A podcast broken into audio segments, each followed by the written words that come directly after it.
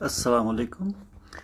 میرا نام عاقل ندیم ہے اور اس ہفتے کے کالم کا موضوع ہے جنرل سلیمانی کا قتل کسے کتنا متاثر کر سکتا ہے۔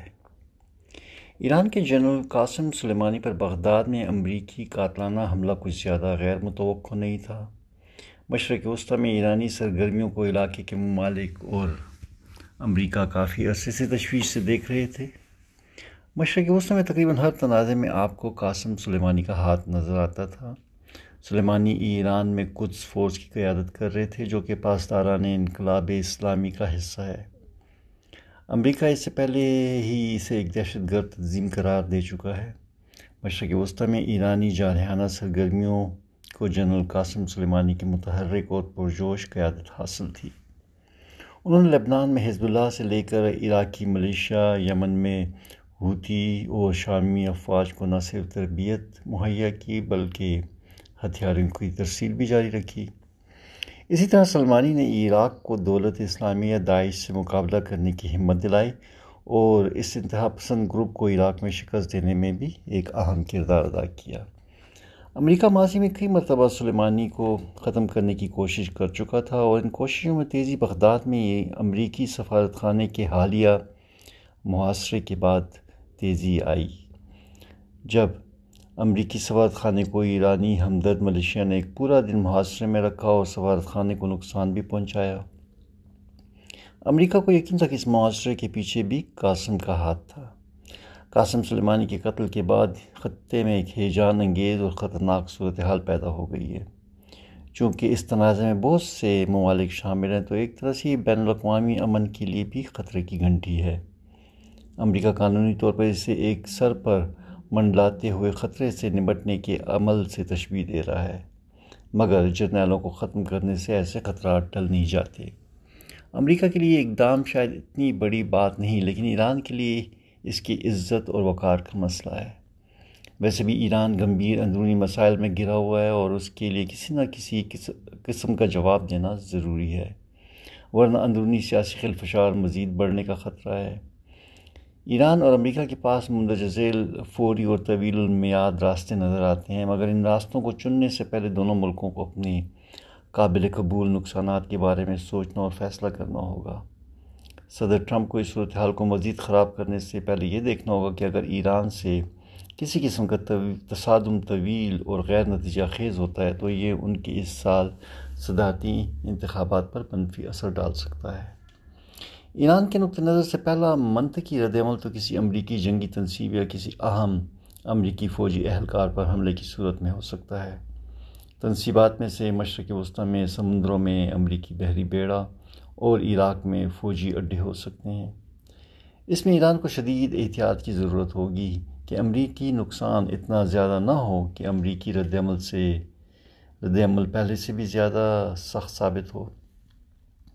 ایران کے طالبان قیادت سے بھی کسی نہ کسی طریقے سے روابط رہے ہیں۔ دو ہزار سات میں قاسم کی زیر قیادت ہی طالبان کو مختلف وجوہات کی بنا پر بڑی تعداد میں اسلحہ مہیا کیا گیا تھا۔ ان تعلقات میں مزید بہتری لا کر افغانستان میں امریکی افواج کے لیے مزید مشکلات پیدا کی جا سکتی ہیں، جس میں امریکی افواج پر حملے اور فوجی تنصیبات کو نشانہ بنایا جا سکتا ہے۔ ایران کی مدد طالبان کی امریکہ کے ساتھ مذاکراتی طاقت میں بھی اضافے کا باعث بنے گی اور افغانستان میں امریکی مشکلات بشمول قبضے کی لاگت میں بھی شدید اضافہ کر دے گی۔ افغانستان میں مشکلات میں اضافہ صدر ٹرمپ کے لیے امریکہ میں سیاسی طور پر بھی نقصان دہ ہوگا۔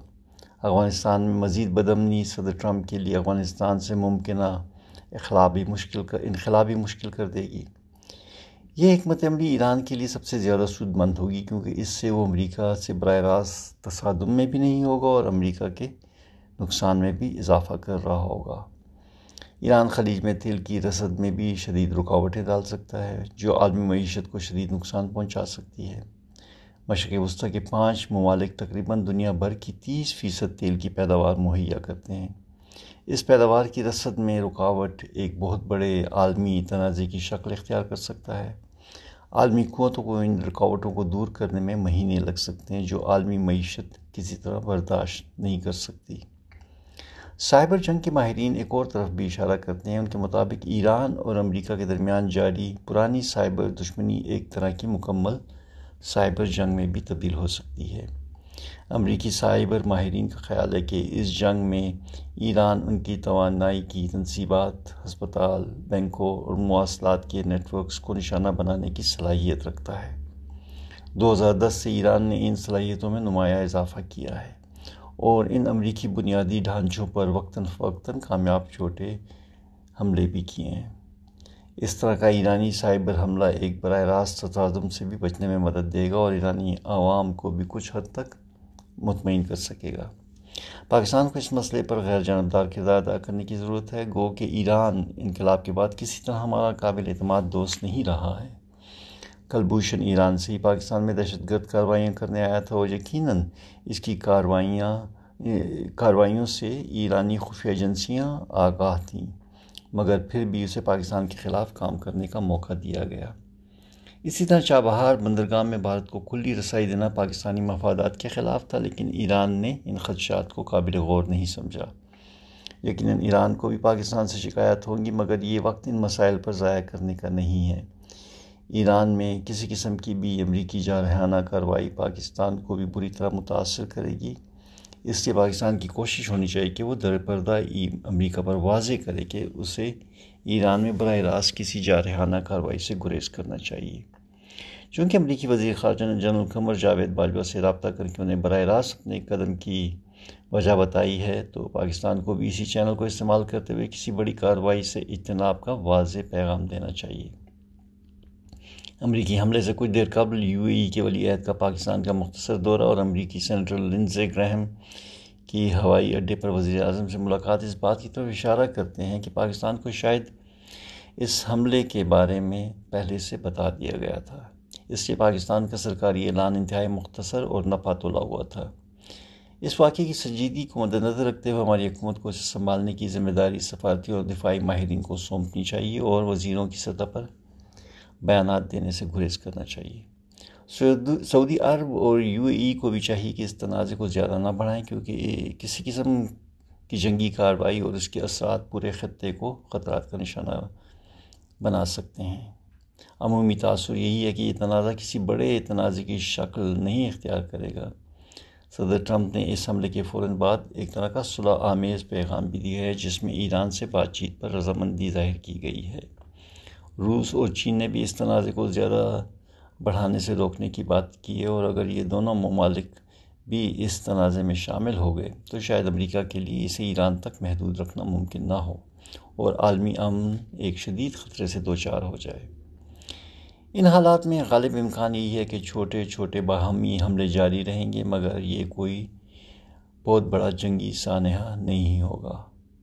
جیسا کہ پچھلے، ایک پچھلے کال میں بھی کہا گیا ہے کہ ایران کو مشرق وسطی میں اپنی سرگرمیوں پر نظر ثانی کی ضرورت ہے۔ اپنی کمزور معیشت اور بے چین عوام کو مطمئن کرنے کے لیے ایران کو اپنے معاشی وسائل پر وسائل اپنے عوام کی ترقی کے لیے استعمال کرنے چاہیے نہ کہ انہیں شام، یمن، لبنان اور عراق میں فوجی مہم یوئی میں ضائع کیا جائے۔ شکریہ۔ السلام علیکم۔